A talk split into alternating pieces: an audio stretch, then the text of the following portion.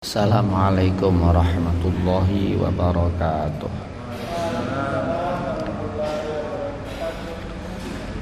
Lahadrat Nabi Mustafa Muhammad sallallahu alaihi wasallam wa alihi wa azwajihi wa ahli baiti ridwanullah ta'ala alaihi ma'in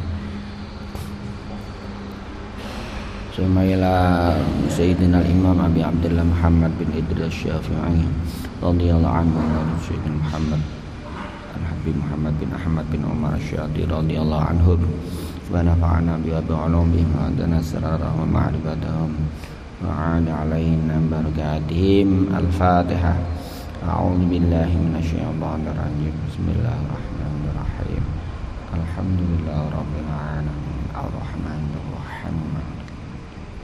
Ya na'budu wa nasta'in Nasrullah mustaqim Suratul ladzina an'amta 'alaihim ghairil maghdubi 'alaihim waladdallin Alhamdulillahi rabbil alamin wa bihi nasta'in ala umuri dunya waddin wassalatu wassalamu ala sayyidina Muhammadin wa ala alihi wa ashabi ajma'in amma ba'du Bapak rahimakumullah sebelumnya mari kita panjatkan rasa syukur kita kehadirat Allah Subhanahu wa taala. Pada pagi hari ini Allah Subhanahu wa taala mengembalikan roh kita ke jasad kita. Setelah beberapa waktu lamanya kita dimatikan oleh Allah dalam bentuk yang lain yaitu tidur.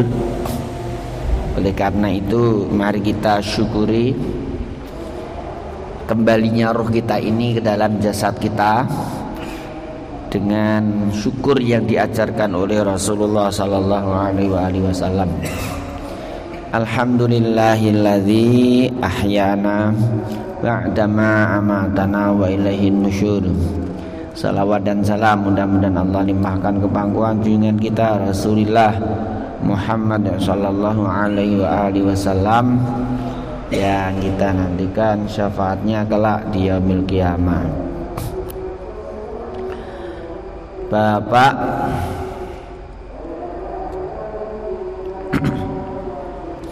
Jamaah yang saya hormati Mari kita awali kajian kita ini dengan berdoa masuk masjid mudah-mudahan Allah Subhanahu wa taala mengampuni dosa-dosa kita dan membukakan pintu rahmah kepada kita semua. Bismillahirrahmanirrahim. Allahumma firli dzunubi waftahli abwaab rahmatik dan kita niatkan duduk kita di majlis ini iktikaf mudah-mudahan jadi tambahan pahala bagi kita nawaitul iktikaf fi hadzal masjidi sunnatalillahi taala Pembahasan kita kali ini adalah al-laqid. Al-laqid itu manusia yang manusia temuan, temuan manusia. Kalau pada bab sebelumnya lukotoh, lukot eh, sama sebenarnya lukotoh dengan al-laqid. Kalau lukotoh itu lebih kepada barang atau temuan-temuan yang bukan manusia. Sementara al-laqid ini temuan yang berwujud manusia berwujud manusia. Lukotoh di, ada perbedaan kalau kita mendapatkannya di tempat umum bukan di tempat yang terjaga maka tata caranya kita mengumumkannya. Kemudian setelah beberapa waktu lamanya sesuai dengan kadar nilainya kita bisa memiliki dengan sirot. Ini barang jadi milikku setelah beberapa waktu setelah melalui proses pengiklanan pengumuman ya, pengumuman. Sementara kalau kita mendapatkannya di tempat yang terjaga misalkan ada barang yang terbawa oleh angin kebetulan terbawa oleh anginnya itu ke tempat kita ke tempat kita. Lah ini yang kebanyakan malah wah ini rizki ini milik saya. Padahal di dalam fikih justru benda yang kabur bukan kabur melayu diwi loh kan dikena angin ataupun yang lain kemudian kebetulan kebetulan kok di tempat kita maka harta itu dikembalikan ke Baitul Mal. Ke Baitul Mal. Seperti pada kasus-kasus yang dulu pernah ditanyakan jual beli online yang kemudian karena tidak sesuai dengan spesifikasi itu barang minta di diambil kembali dan minta dikembalikan uangnya sementara uang kembali barangnya tidak diambil. Harta-harta seperti ini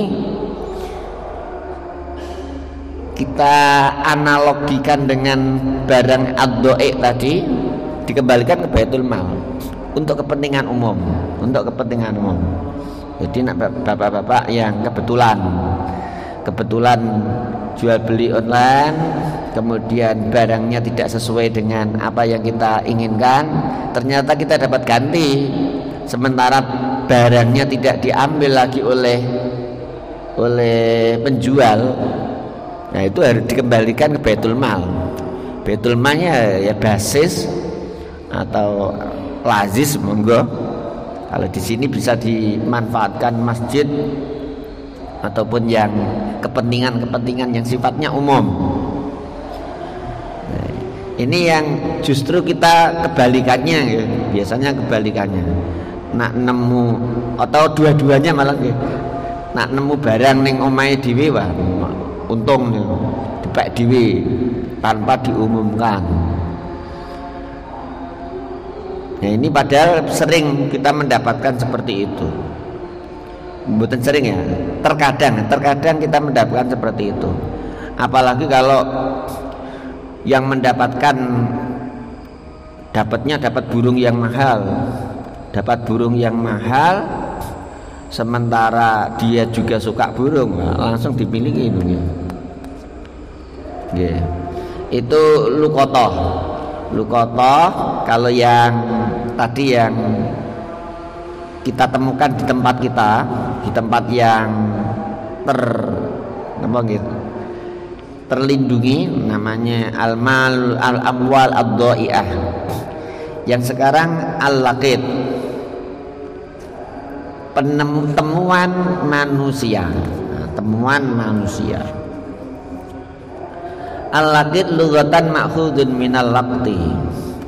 Laqid itu berasal dari kata alakti yang artinya ya temuan wa huwa mutlaqul akhdi kata ini dipakai secara mutlak. Dipakai secara mutlak untuk makna mengambil. Contohnya lakti itu mengambil. Kemudian menurut syarak sobiyun au majnunun la kafilalahu ma'lumun anak kecil sobi anak kecil atau orang gila yang tidak ada yang merawat. Tidak ada perawat. Tidak ada yang merawatnya. Maklumun yang diketahui secara jelas.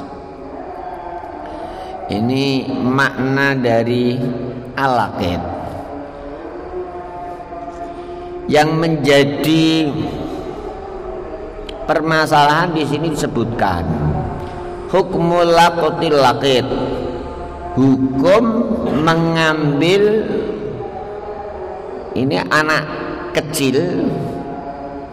Anak-anak kecil entah itu bentuknya bayi atau orang ataupun anak kecil atau orang gila yang tidak ada yang merawat itu hukumnya wajib kifayah wah hukumnya wajib kifayah.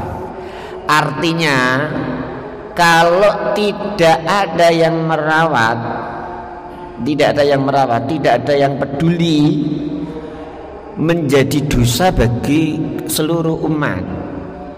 Dan ini sering kali kita tidak memperhatikan. Ana wong edan ya dijarno wae.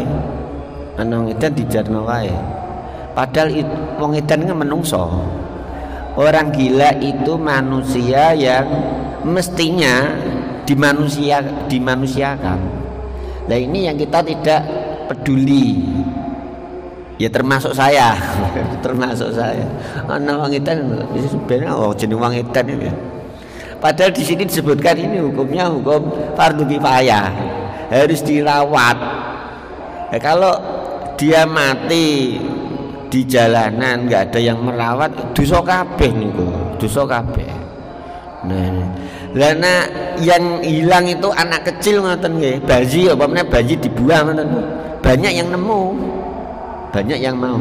Tapi kalau yang orang gila ini yang yang kita sering kali tidak memperdulikan nasibnya.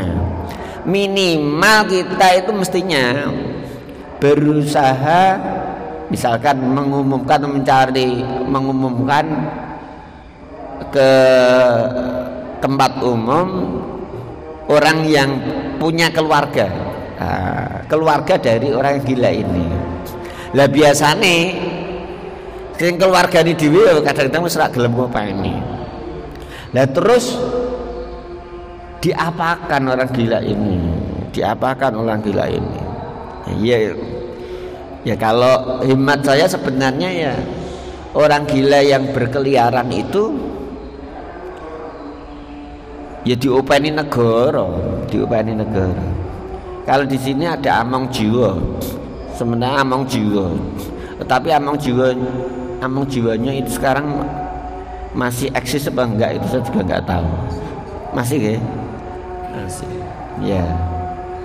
Nah ini cuman ya itu tadi dinas sosial oh ya enggak enggak apa tidak tidak punya tidak punya inisiatif mencari orang-orang yang mencari orang-orang gila yang ada di Semarang. Padahal orang gila di Semarang itu kan ya, nak sak Semarang itu mesti ya ono lah. Minimal kan punya tangan kanan lah, tangan kanan entah kecamatan atau desa-desa desa kecamatan desa-desa diberi mandat kalau ada orang yang tak terawat orang gila bisa dimasukkan ke among jiwa. Nah ini menjadi menjadi kewajiban kolektif bagi umat Islam karena sifatnya karena fardu kifayah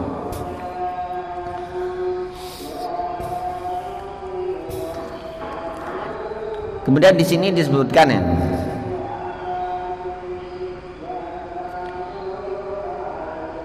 Alasan mengapa menjadi fardu kifayah.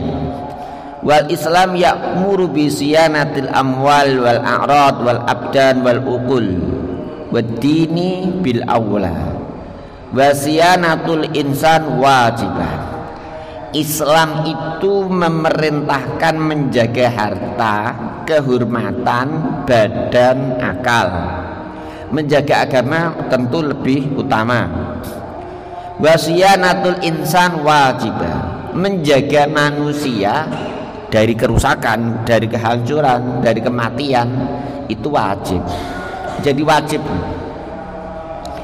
Fa idza zafara bil laqit rajulun faqat ta'ayyana alaihi ayyal taqitahu liyunkidahu.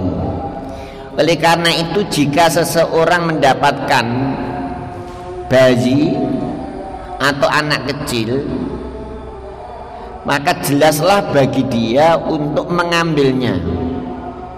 Maka fardu ain ya fardu ain. Ta'ayyana menjadi fardu ain. Fardu ain antasnya untuk mengambilnya kita di pinggir jalan kebetulan nemu bayi.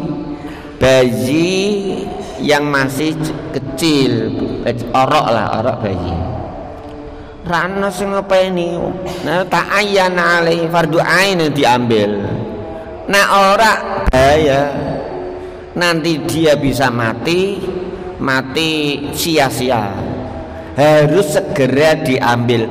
Masalah nanti dia openi sendiri atau diserahkan kepada orang lain monggo. Tapi wajib ini fardu ain untuk mengambilnya. Ini juga kadang-kadang kita nggak peduli ya nggak peduli. Nah biasanya malah ada ada apa? Perasaan ada ada perasaan enggan. Allah biasanya ini bayi dibuangi dari anak zina. Wong-wong wong tuane wis ora jelas ngopeni wong anak sing ora jelas kuwi napa jenenge?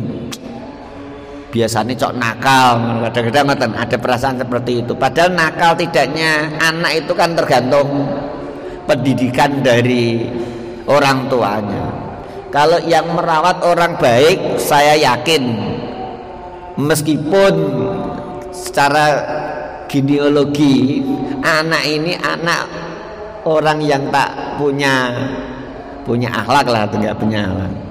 Tapi manusia itu berbeda dengan hewan, tidak hanya secara gen saja, tidak hanya secara genetik saja, tapi juga ada sisi-sisi yang lain yang bisa mempengaruhi orang tua atau pengasuh yang baik itu akan berdampak kuat terhadap anak asuhnya.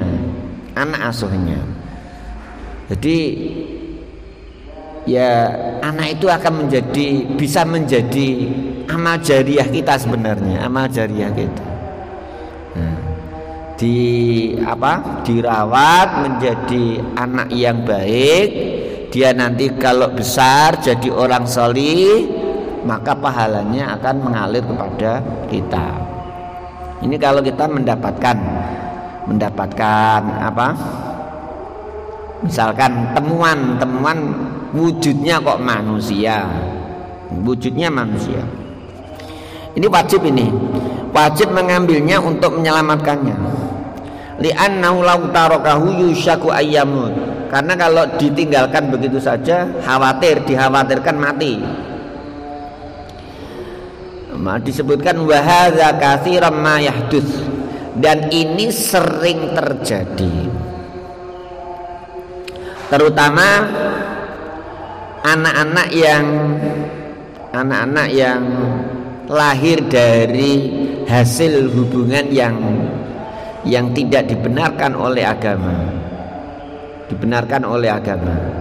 Si ibu atau orang tuanya membuang begitu saja nggak mau bertanggung jawab nggak mau bertanggung jawab karena dia malu dia malu dibuang begitu saja.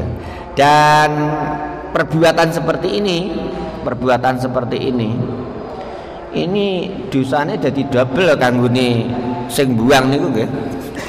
Wis dia itu melakukan perbuatan yang merupakan dosa besar.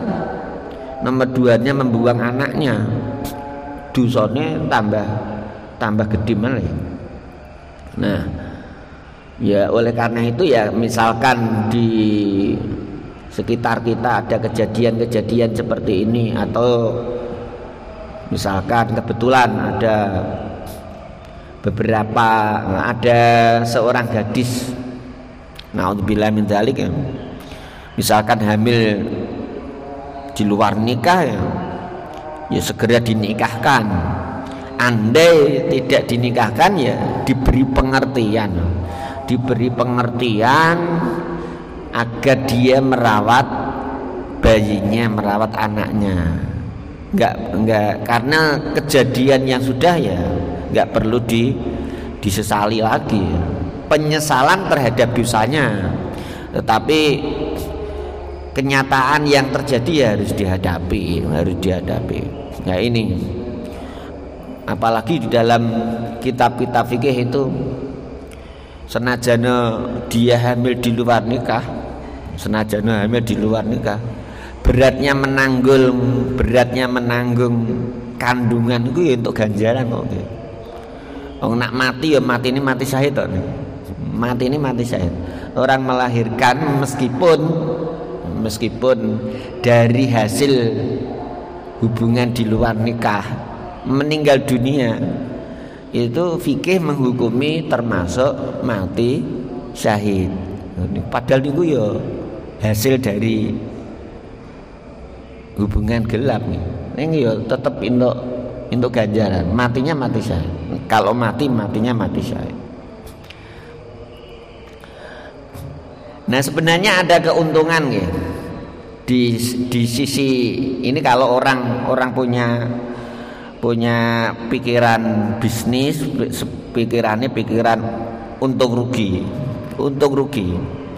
Orang merawat merawat bayi.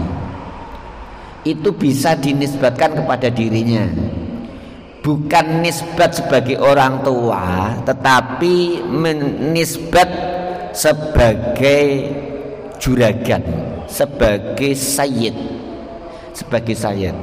Meskipun perbudakan itu sudah tidak ada lagi tapi hukumnya ini masih sebagai sebagai tuan dan budak ini mestinya. Misalkan jenengan kok mendapatkan apalagi bapak-bapak bapak-bapak untuk bayi apa jenenge? Bayi ini kok wedok dirawat ayu ngono ayu. Kok gede ya dipek dhewe ora apa-apa. Ini kalau kalau apa? Kalau dari segi untung rugi loh cari untung rugi. Jadi kalau bayi dirawat kemudian wis gede kok ketok ayune wis ketok ayune ah daripada dipek wong liya tak pek dhewe. Iku yo gak apa-apa. Senajane ya kuwi anak pupone anak pupone Pak Junek Pak Junek.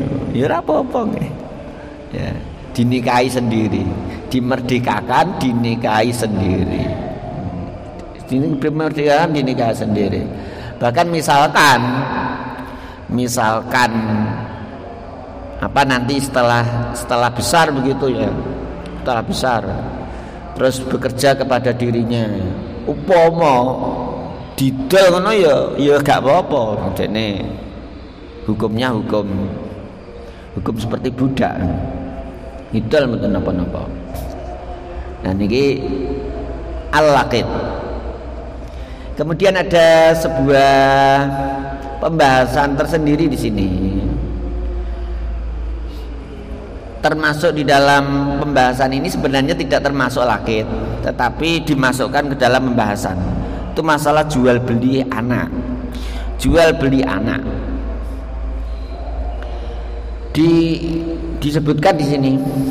Ini terjadi di Singapura terjadi di Singapura karena pengarang kitab ini kebetulan dulu pernah tinggal di Singapura seorang eh, Habib Ahmad Asyatiri Habib Ahmad Asyatiri pernah tinggal di Singapura pernah tinggal di Indonesia. Di antara tahun 60-an itu banyak jual beli anak. Khususnya orang-orang Cina di Singapura itu sering menjual anak perempuan katanya. Menjual anak perempuan. Lah bagaimana kemudian hukumnya? Yajuzu lil muslimi syira'uha fa in ishtaraha min abiha mubasharatan alaihi ayu khammisaha li anna ghanimah wa la yuqal lahu wa innama huwa istila. Seorang muslim boleh membelinya. Jika dia membelinya dari ayahnya secara langsung maka wajib atasnya ayu khomisaha itu ada kewajiban lain. Jika setelah membeli itu ada kewajiban untuk membayar seperlima. Seperlima dari nilai jual beli tadi. Seperlima dari jual beli tadi. Lihat terus di paring sinten? Ya betul mal mestinya begitu betul mal. Karena hukumnya itu hukum ghanimah. Ghanimah itu jarahan ya. hukumnya seperti jarahan. Hukum jarahan. Jarahan itu seperlimanya untuk Allah dan Rasulnya. Fa inna lillahi khumusaula untuk Allah dan Rasulnya itu sekarang masuknya ke Baitul Mal. Misalkan kita ingin ngopeni ngopeni anak itu dari jual beli ya. Misalkan jual beli tukune rong yuto maka dia punya kewajiban seperlima dari dua juta itu 400 ribu masuk kas betul mal. Wis dadi anake. Dadi anake. Anake niku anak pupon lho nggih. Mboten anak biologis bukan anak yang dinisbatkan kepada dirinya. Bukan. Nah. terus kemudian di sini disebutkan satu kenyataan. Wal ba'du ya'malu tariqatan wi syira'is sabiyat as-siniyat min abihinal kafir. Hatta la tukhammis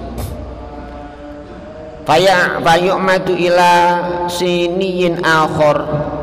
Kafir. Yatlubu min minhu syira as-sabiyah min abiha. Thumma yashtarihal muslim minhu. Fatakunu amatan khalisatan lahu. Lakinnal ba'dha yakhtatu idza arada ay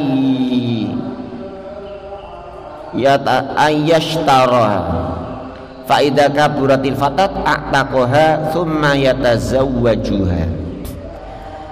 Sebagian ada yang bekerja yang yang melakukan sebuah torikoh sebuah torikoh membeli anak-anak perempuan Cina dari orang tuanya yang kafir. Karena terus membeli terus akhirnya ya nggak bisa membayar humus tadi yang seperlima.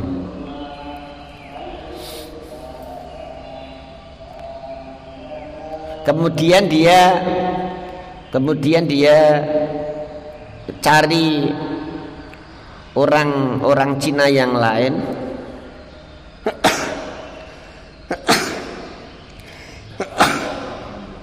Untuk membelinya minta untuk dibeli.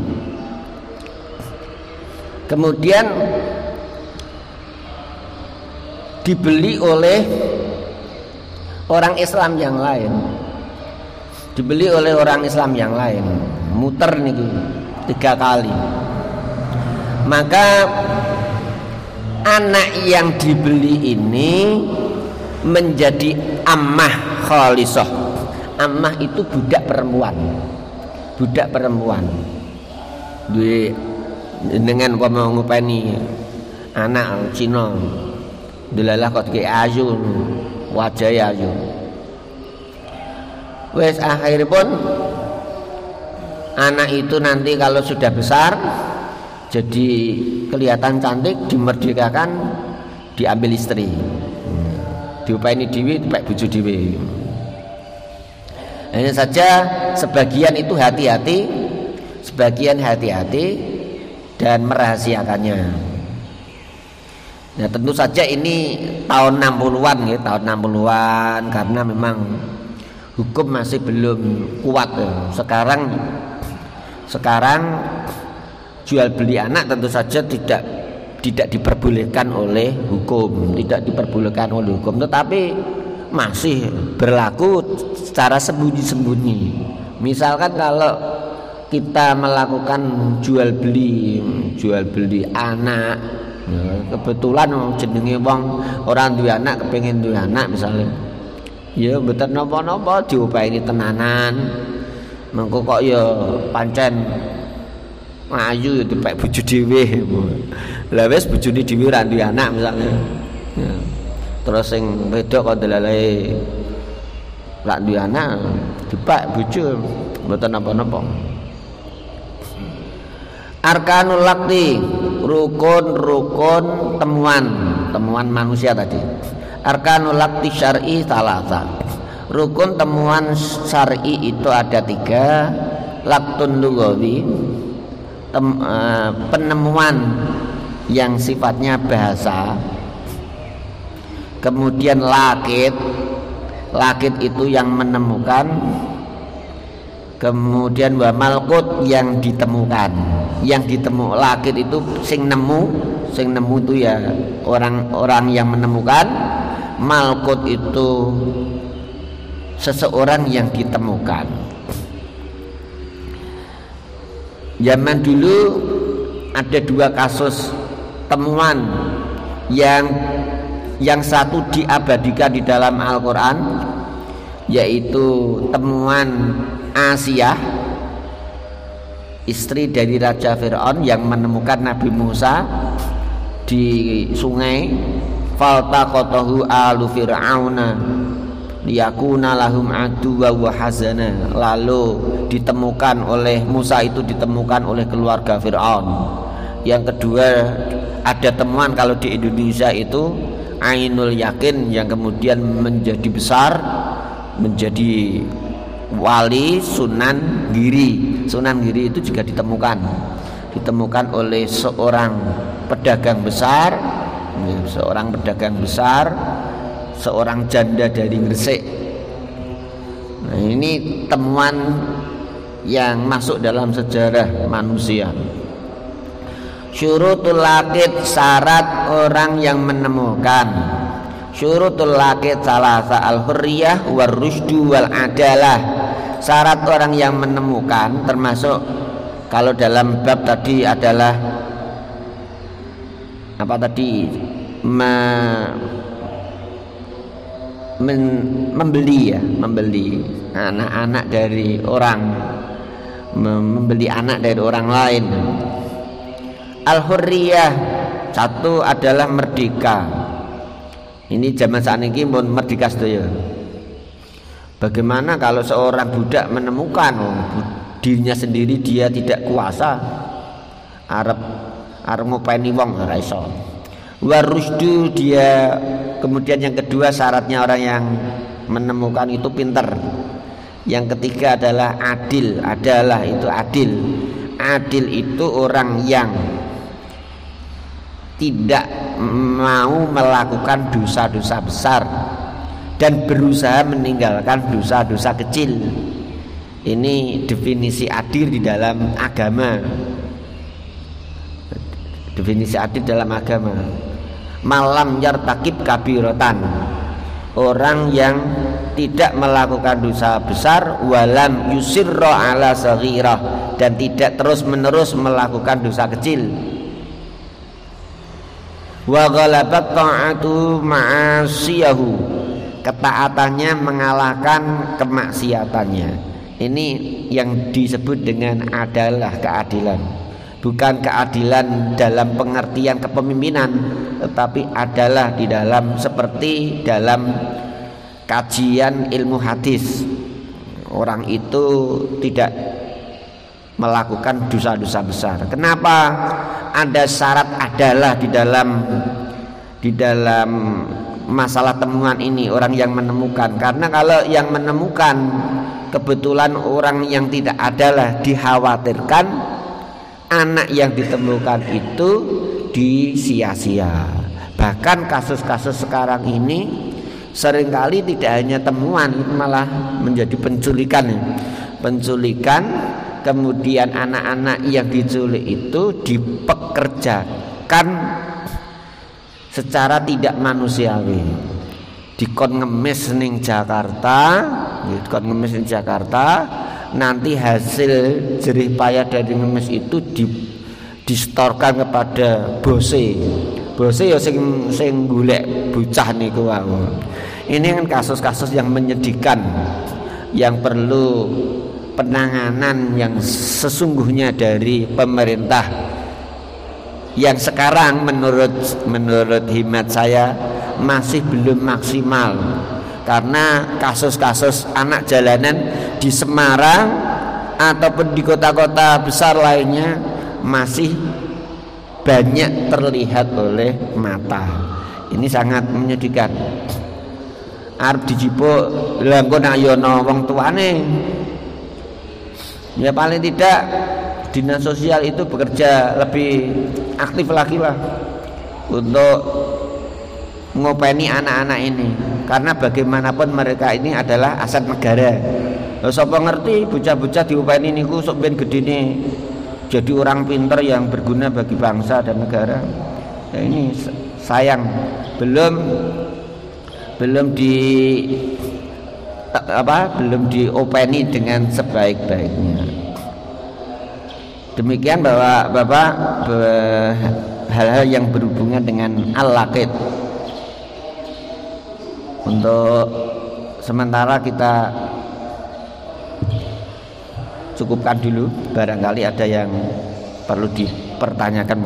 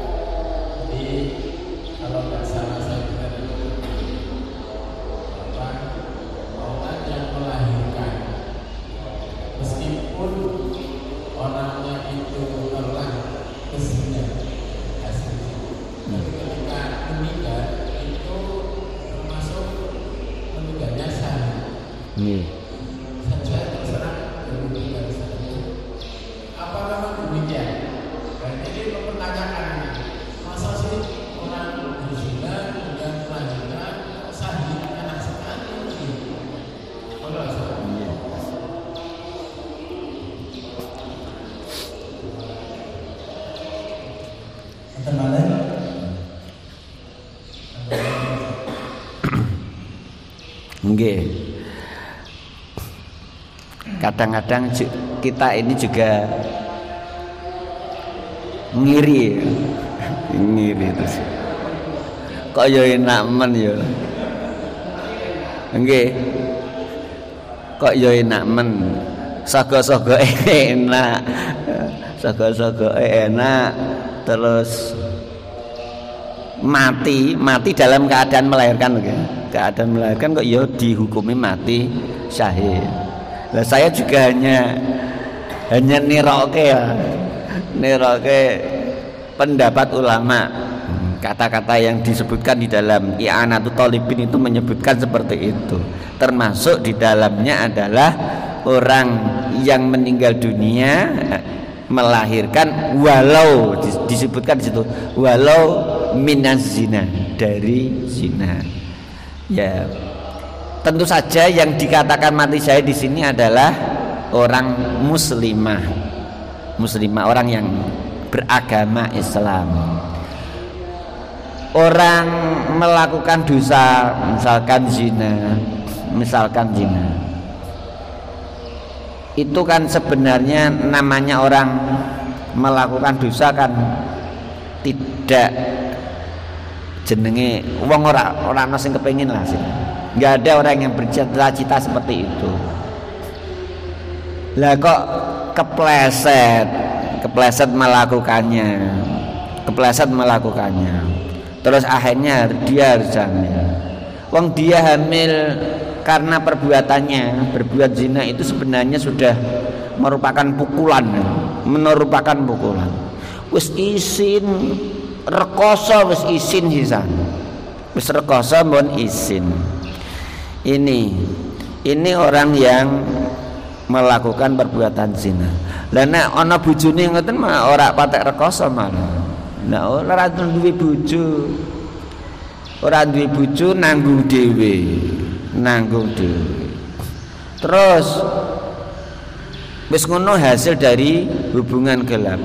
Wis wis nanggung dhewe rekoso, secara fisik sudah sudah berat, secara psikis juga berat.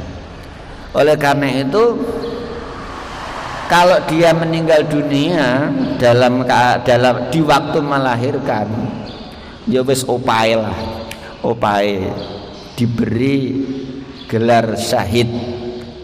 Syahid dalam dalam apa? Syahid menurut menurut pandangan pandangan fukoha dan syahid akhirat saja. Bukan syahid bukan syahid dunia akhirat. Bukan seperti orang yang mati syahid di dalam peperangan. Karena kalau orang mati syahid dalam peperangan kan mboten usah didusi tidak perlu dikafani sebagaimana yang terus tidak disolati langsung saja dikubur. Ini orang-orang yang mati syahid dalam peperangan lah orang mati syahid di orang mati syahid karena termasuk termasuk covid. Ya, termasuk wabah penyakit kemudian mungkin orang terbakar mati terbakar mati tenggelam. Itu bagian-bagian dari syahid dalam kajian fikih yang nilainya nilai akhirat saja itu disebutkan di dalam i'anah memang kenyataan pun ngoten ya. Saya tidak tahu rahasianya. Kalau yang saya sampaikan ya sekedar di kemauan ya. mereka itu sudah sudah malu psikisnya itu sudah lelah fisiknya juga sudah lelah. Merawat sendiri mengandung lah kalau kemudian dia mati terus Allah wong dhewe ini mati saka nganu kok terus ora ana sing ngopeni wah ya rekoso temen ya saat sanesipun mau sampun tekap ini ngampun dicoba lho nggih.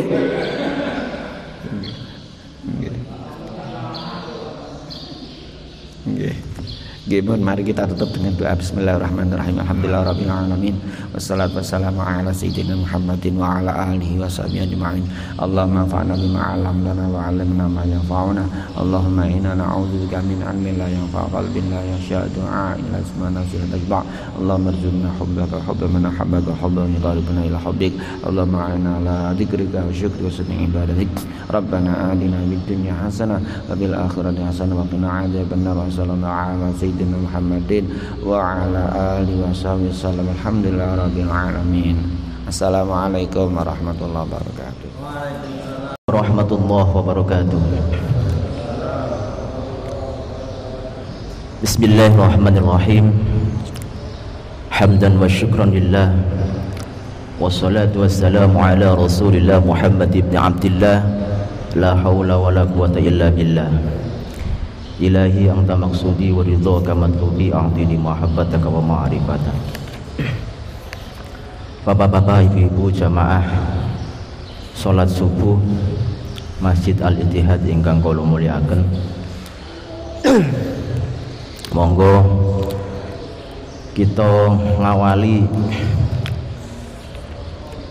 majlis ing enjing menika kelawan niat i'tikaf fi hadzal masjid. Bismillahirrahmanirrahim. Nawaitul i'tikaf fi hadzal masjid sunnatan lillahi ta'ala. Bapak Ibu ingkang kula mulyakaken, lajengaken kitab Jauharut Tauhid kalih kitab Muhlikat Munjiat karanganipun Mbah Soleh Dara.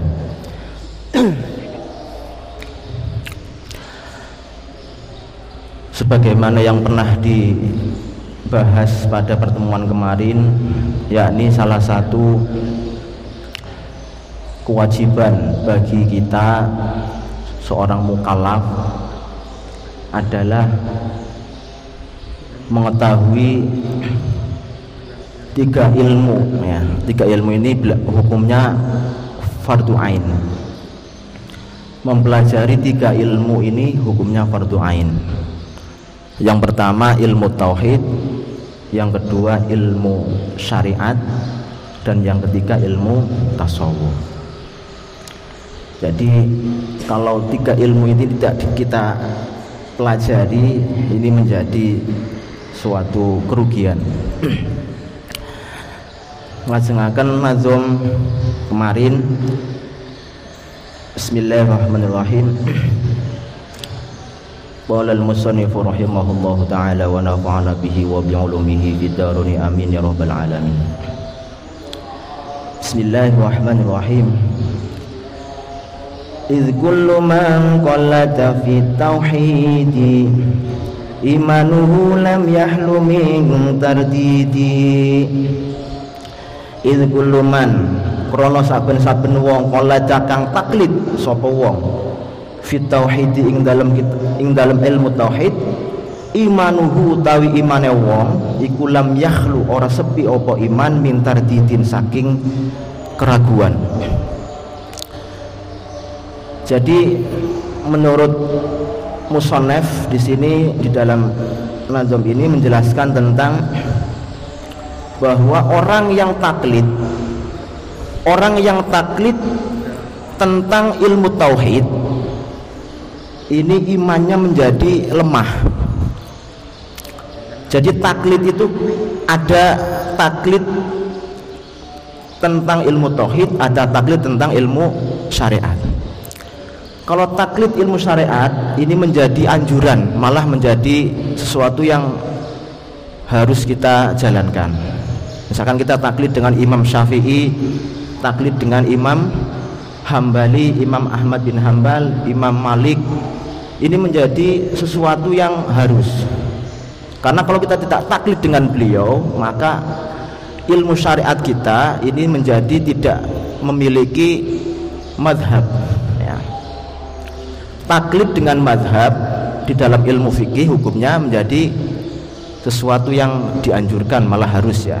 Tapi kalau taklid dalam ilmu tauhid ini menjadi imannya lemah maksudnya gini ada perbedaan ketika orang taklid di dalam ilmu tauhid ya, ini kenapa menjadi imannya lemah karena perintahnya adalah ilmu tauhid itu dipelajari bukan ditaklidi Contoh gini, contoh yang paling mudah.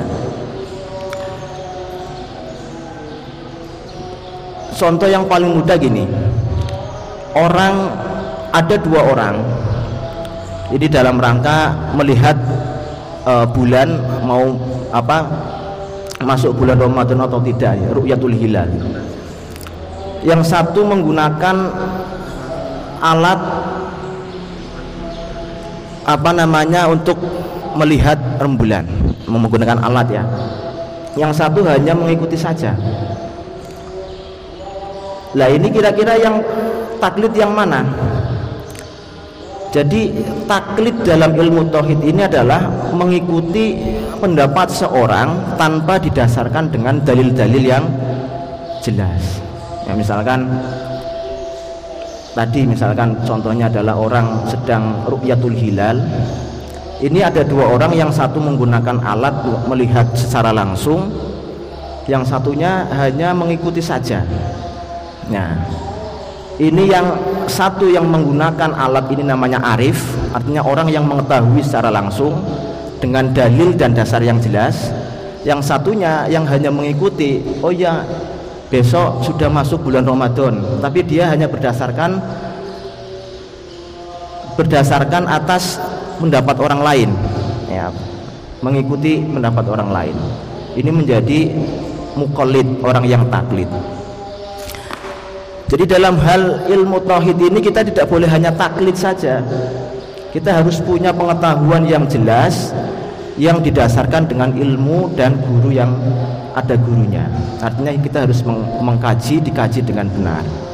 Nah, ini ini maksud daripada uh, nazom ini. Jadi hukum taklid dalam ilmu tauhid hukumnya tidak tidak boleh. Ilmu tauhid harus dipelajari harus di, dipelajari secara rinci. Untuk apa? Untuk ma'rifatullah. Ma'rifatullah itu artinya mengetahui sifat-sifatnya Allah. Maka belajar ilmu tauhid menjadi wajib. Dari mulai sejak anak ini sudah masuk usia balik ini dia wajib untuk menghafal.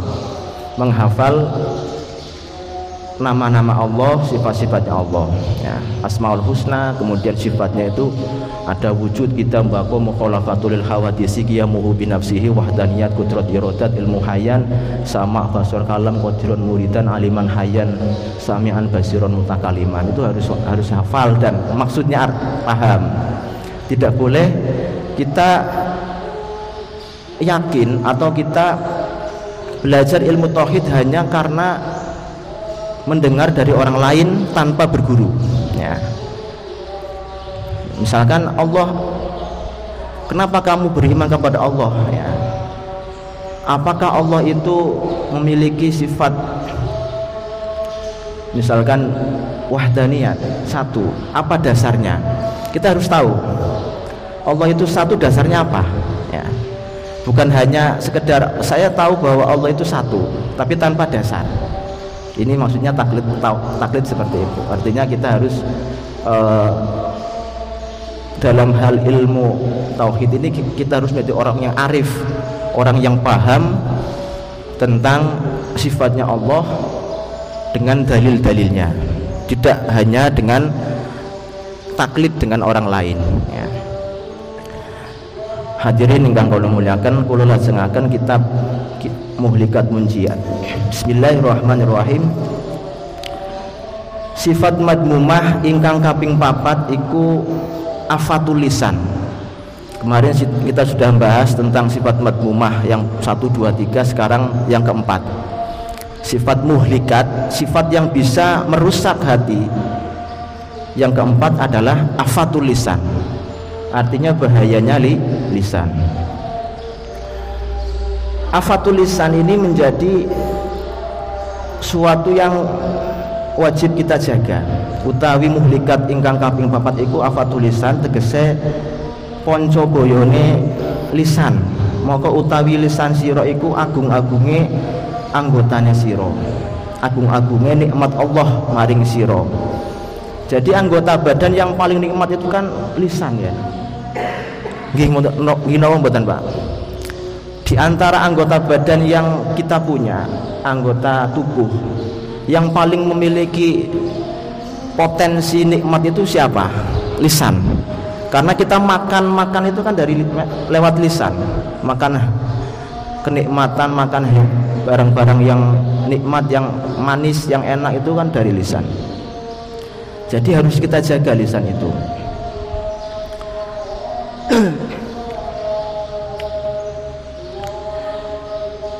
Bismillahirrahmanirrahim. Lan ngendika sapa Kanjeng Nabi Muhammad sallallahu alaihi wasallam? Sapa wonge kang ngreksa ing wetenge saking mangan haram lan ngreksa farjine saking perkara kang ala lan ngreksa lisane saking barang kang ora manfaati ing awake ngoko teman-teman kreksa wong iku saking sekabehane kealak keoloan lan kerusakan. Ya. Jadi orang yang bisa menjaga lisannya yang bisa menjaga farjinya dan yang bisa menjaga uh, hatinya ini adalah orang yang akan mendapatkan kebaikan. Ya. Akan kerekso ya akan terjaga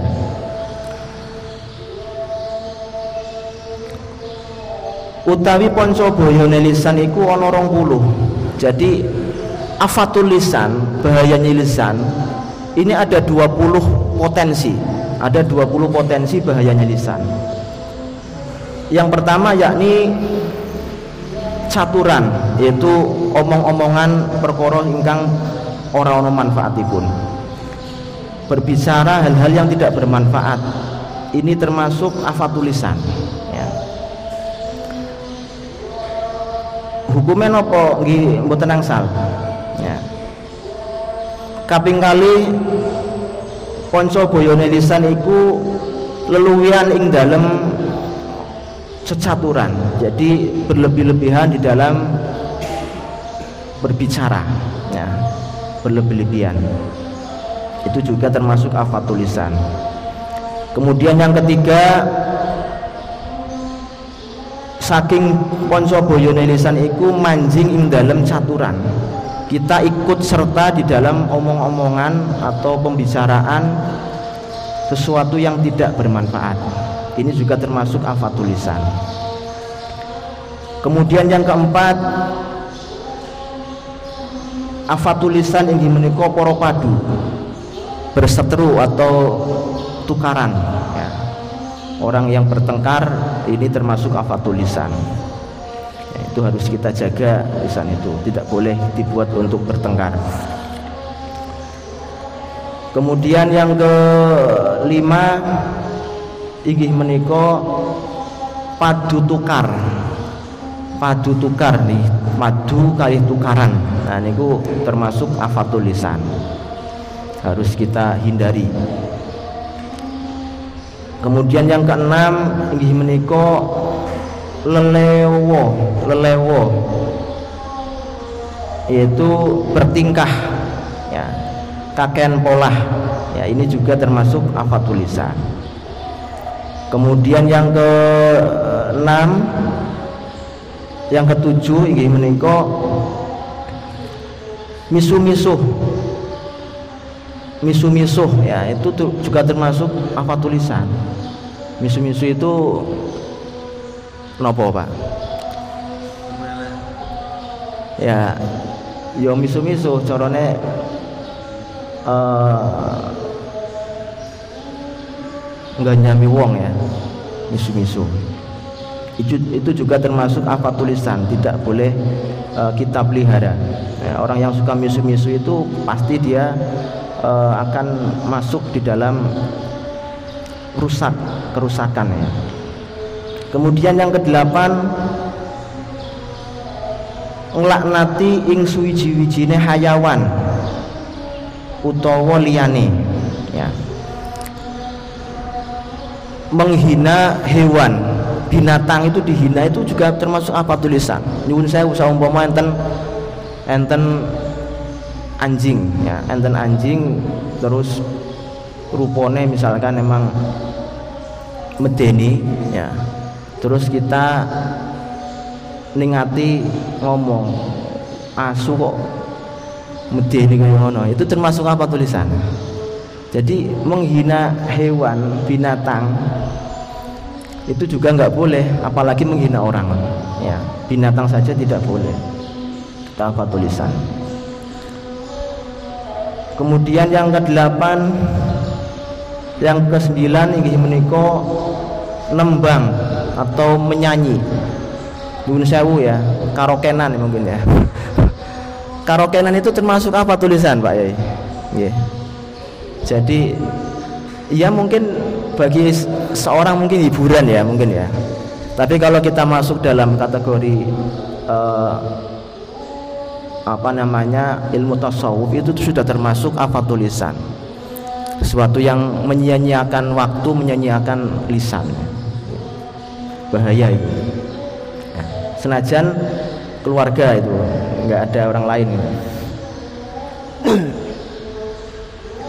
Kemudian yang ke sepuluh afat tulisan yakni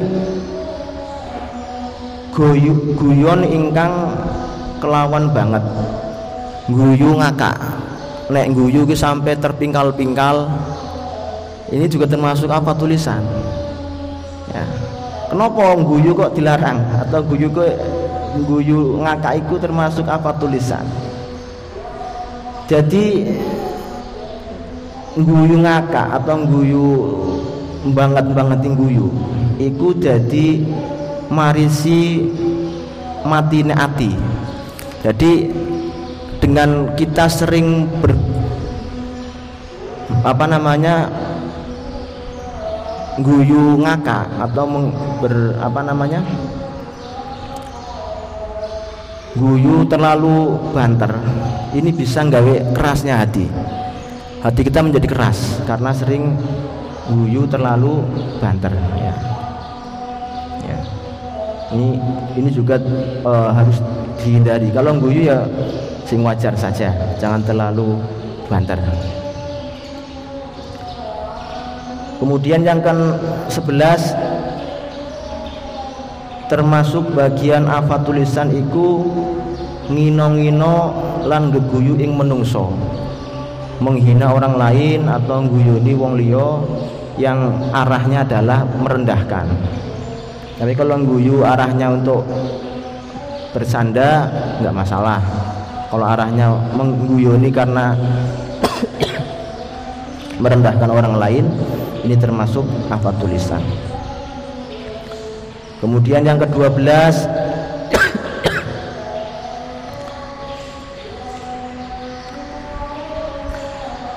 ngezohirakan ing rahasia membuka rahasianya orang lain atau membuka aib orang lain ya.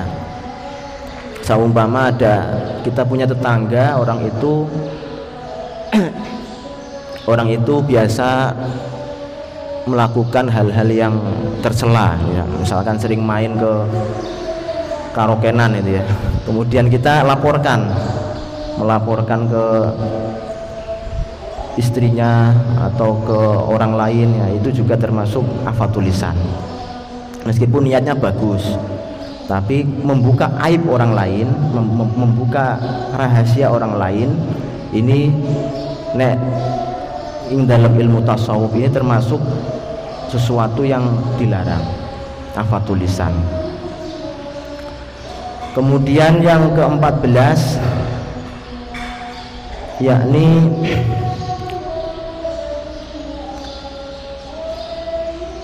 ngucap kelawan goroh ngapusi. Ya. Jadi nek ngapusi kan sering kadang kita guyon ya atau ngapusi anak anaknya dewe diapusi. Ya. yang sesuk toko mobil padahal guyon ya. Ini kan kalau kita biasa mengucapkan hal-hal yang yang goroh meskipun niatnya untuk menghibur anak ini kalau di dalam ilmu tasawuf ini sudah termasuk apa tulisan. Ya.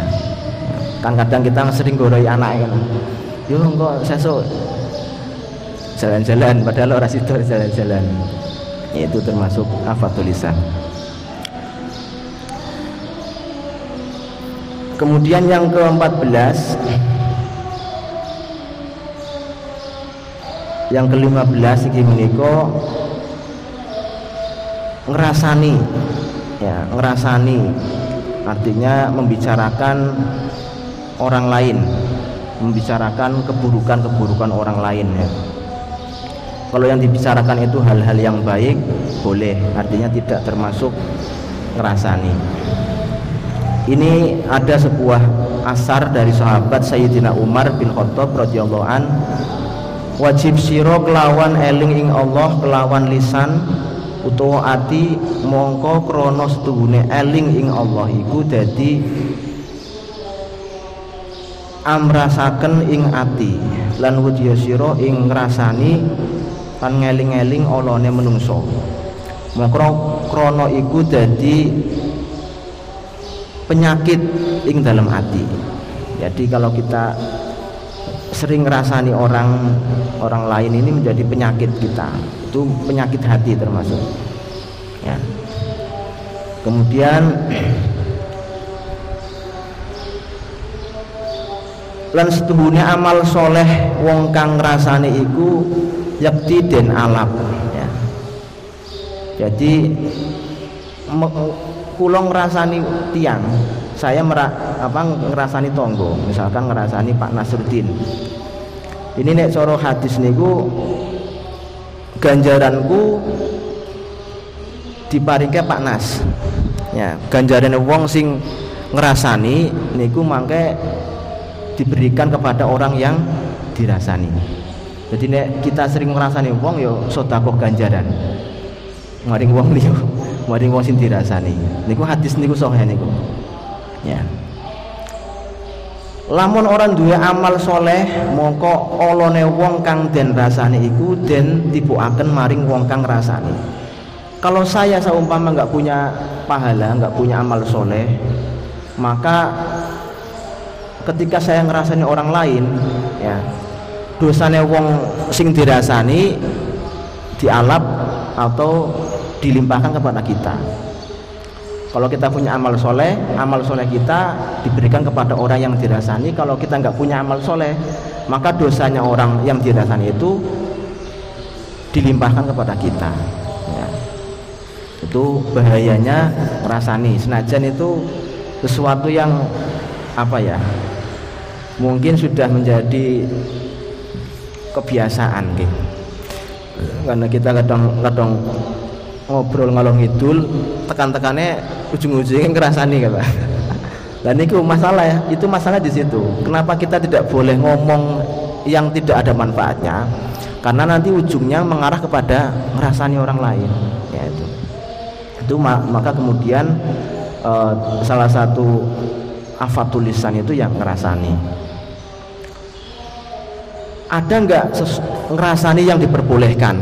Ini dalam hadis ada. Ini diterangkan bahwa wa'lam werwasira setuhune ngrasani iku den wenangake ing dalam enam perkara. Ada enam perbuatan, ada enam ngerasani yang boleh dilakukan.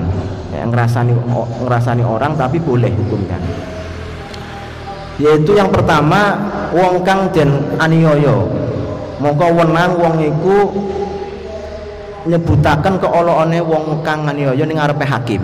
Jadi orang yang di orang yang apa namanya korban menjadi korban dia boleh mengutarakan keburukan orang di hadapan hakim. Ya misalkan korban pemerkosaan. Itu boleh diceritakan siapa yang memperkosa kemudian bagaimana keadaannya seperti apa itu harus diceritakan. Itu boleh. Itu senajan ngerasani tapi kan de, e, untuk menjelaskan sesuatu permasalahan atau suatu kasus di hadapan hakim. Kemudian yang kedua ngerasani krono arah jaluk tulung. Maring wong ngelingaken mungkar. Jadi ngerasani ngerasani wong tapi karena jaluk tulung misalkan gini aku nyeluk tulung iki bojoku kok kayak ngene. Tulung sampean kandani ya tulung sampean uh, apa namanya nasihati. Jadi diceritakan bojoku seperti ini seperti ini seperti ini. Itu boleh ya. Karena arah meminta pertolongan karena perbuatan mungkar yang dilakukan oleh seorang. Kemudian yang ketiga ngerasani yang diperbolehkan adalah kronon jaluk pituah maring mufti. Jadi misalkan ada seorang minta penjelasan kepada seorang mufti mufti itu hakim bisa hakim atau seorang yang alim ya tentang permasalahan rumah tangga. Saya punya rumah tangga seperti ini Pak Yai ini bagaimana solusinya? Ya istri saya seperti ini seperti ini seperti ini. Itu karena arah untuk meminta fatwa meminta keputusan itu juga boleh. Kemudian yang keempat ngerasani krono arah nyelametaken wong Islam saking maksiat. Lamun ningali sira maring wong suci tuku suci barang ing hale sira temen wis weruh setune barang colongan. Ngerasani tapi untuk menyelamatkan seseorang dari perbuatan jahat. Misalkan gini saya tahu bahwa uh, apa tetangga saya mau menjual motor atau mobil. Dan mobilnya itu sebenarnya itu adalah mobil hasil curian. Hasil mencuri kepada nggak tahu mencuri di mana kemudian mau dijual. Begitu yang mau yang mau membeli itu dilalai konsoku. Koncoku mau beli mobil hasil curian. Maka saya harus memberitahu bahwa ojo dituku iku barang curian. Karena wong kuwi senenge nyolong. Ngrasani wong kuwi seneng nyolong kan ngrasani tapi demi kebaikan biar nggak jadi dibeli gitu maksudnya. Itu juga boleh ya. Dan yang keenam yakni ngrasani wong kang wis ngezahiraken kelawan maksiate kaya wong kang ahli ngombe-ngombe arak lan ahli zina. Ngerasani wong yang fasik ahli zina. Misalkan ada saya punya teman mau mencari mencari jodoh ya misalnya goleknya jodoh. Begitu tahu oh dia mau mengarah ke seseorang seorang perempuan yang itu adalah orang itu nggak baik. Dia emang wanita malam misalkan. Maka saya demi menyelamatkan teman saya sampai nojo para-para mbak kono. Sampai nojo dolan kono karena iku wong kuwi memang wong ora apik. Mending ojo ojo ojo didadekke ya eh, seumpama. Itu ngerasani tapi dalam hal menyelamatkan orang lain. Karena bahwa sudah terlihat bahwa orang itu adalah ahli maksiat. Ya itu boleh. Ini menurut Mbah Mbah Soleh Darat seperti itu. Ya. Bismillahirrahmanirrahim. Kemudian yang ke-16 afatulisan yaitu adu-adu. Ya adu-adu ya. Artinya mengadu tentang perbuatan seorang ya mengadu ya. kemudian yang ke-17 apa tulisan yang ke-17 yaitu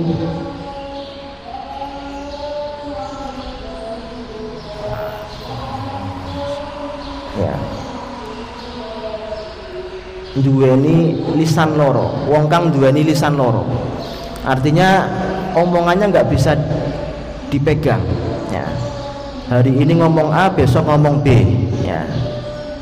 Yaitu termasuk afat tulisan. Orang yang mencela-mencela omongannya orang yang omongannya tidak sesuai dengan kenyataan mencela-mencela ya sehari ngomong A sehari ngomong B ini termasuk afat tulisan. Tidak boleh. Kemudian yang ke-18 yakni ngalem maring menungso. Ngalem ya. Nyuwun sewu. Kan ngalem itu kan api ya Pak ya. Kita mengunggulkan atau memuliakan orang lain itu kan ngalem gitu tujuannya bagus. Tapi nyuwun sewu ini nek soro ilmu tasawuf ngalem itu tuh sudah termasuk apa tulisan. Kenapa? Ada penjelasan di sini Mbak Sore Darat menjelaskan bahwa ada bahaya yang timbul dari ngalem dengan kita mengalem seseorang atau memuliakan seseorang itu ada bahaya. Yang empat itu bahayanya bagi orang yang di alam eh, yang ngalem. Yang dua itu bahaya bagi orang yang di alam yang empat itu apa? Bahaya bagi orang yang ngalem orang yang memuji. Yaitu yang pertama adalah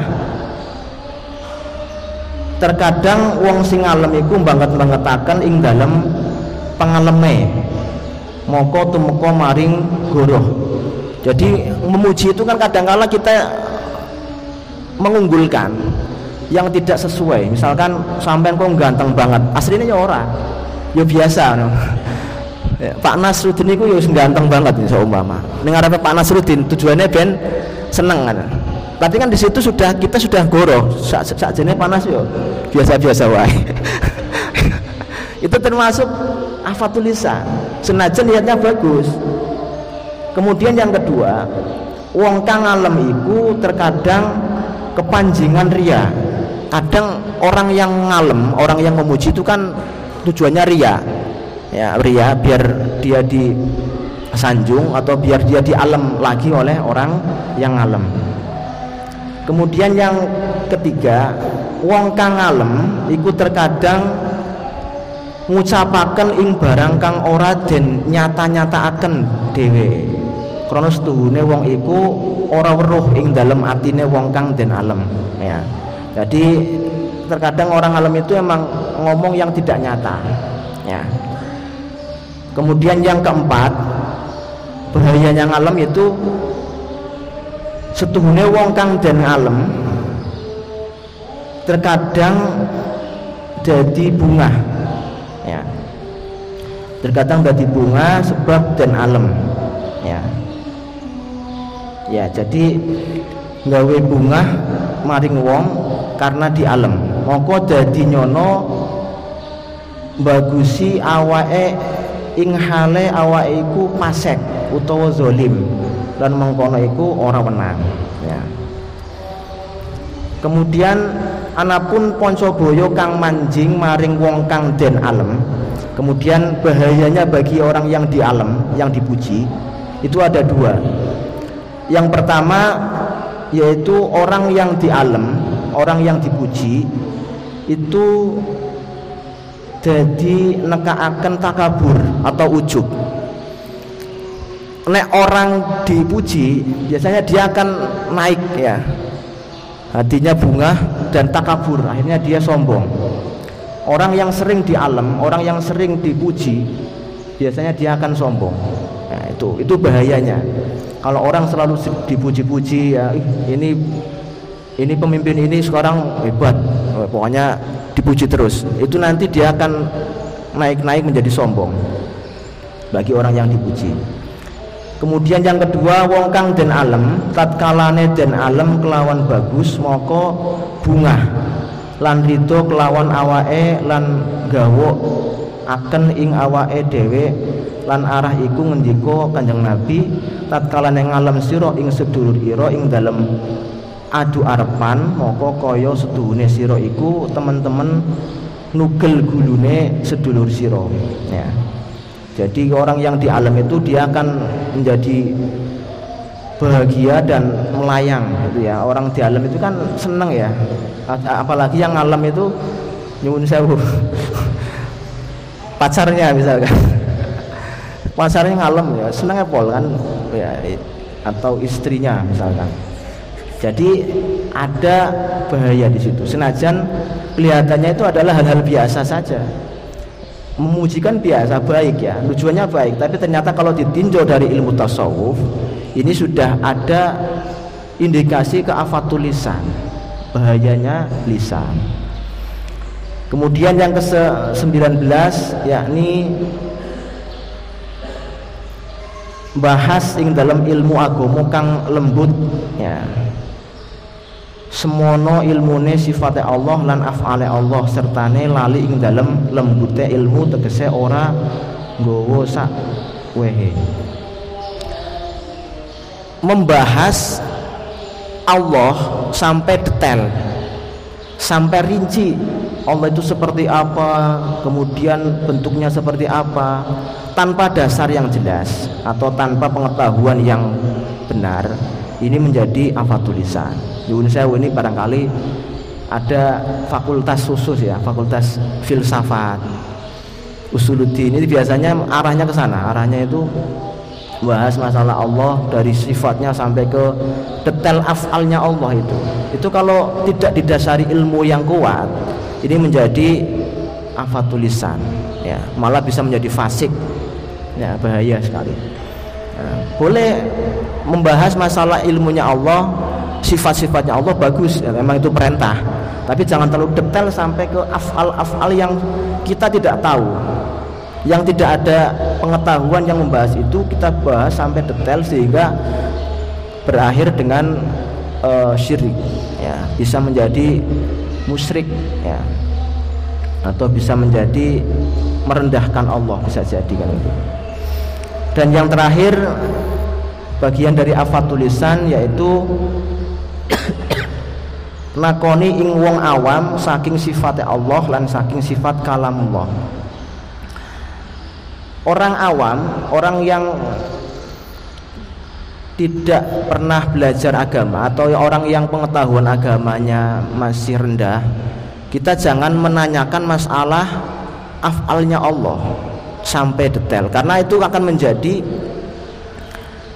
kesasar. Sama gini ada orang duduk ya.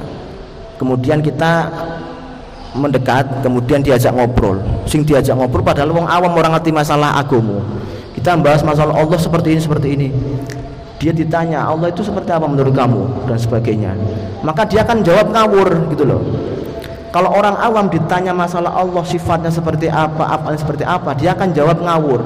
Dan jawab ngawur itu yang menjadi kesalahan maka kalau kita mau membahas masalah ilmu atau masalah sifatnya Allah, afalnya Allah ini harus dengan ilmu. Tidak boleh dengan orang yang tanpa dasar, tanpa ilmu. Itu kira-kira uh, afatulisan yang disampaikan di dalam kitab Muhlikat Munjiat. Mudah-mudahan bisa menjadi pengeling, pengingat bagi kita bahwa tidak semua perbuatan yang kelihatannya biasa itu diperbolehkan. Ternyata nek kalau kita tinjau dari segi uh, tasawuf, banyak hal-hal yang kita lakukan tapi ternyata itu ternyata uh, menurut tasawuf itu salah ya. Salah.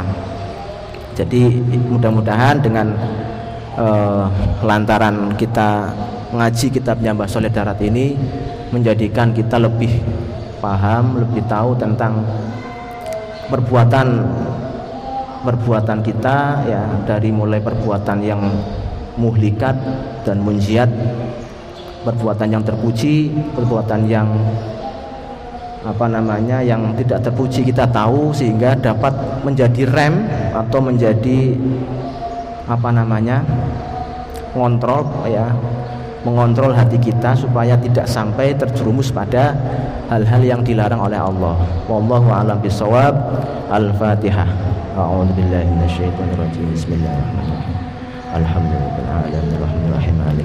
Iyyaka na'budu wa iyyaka nasta'in. Ihdinas siratal mustaqim siratal ladzina an'amta 'alaihim ghairil maghdubi Ada yang mau dibahas? Mboten nggih? Monggo ditutup dengan doa kafaratul majlis. Bismillahirrahmanirrahim. Subhanakallahumma wa bihamdika asyhadu an la ilaha illa anta astaghfiruka wa atubu ilaik. Wal afu minkum.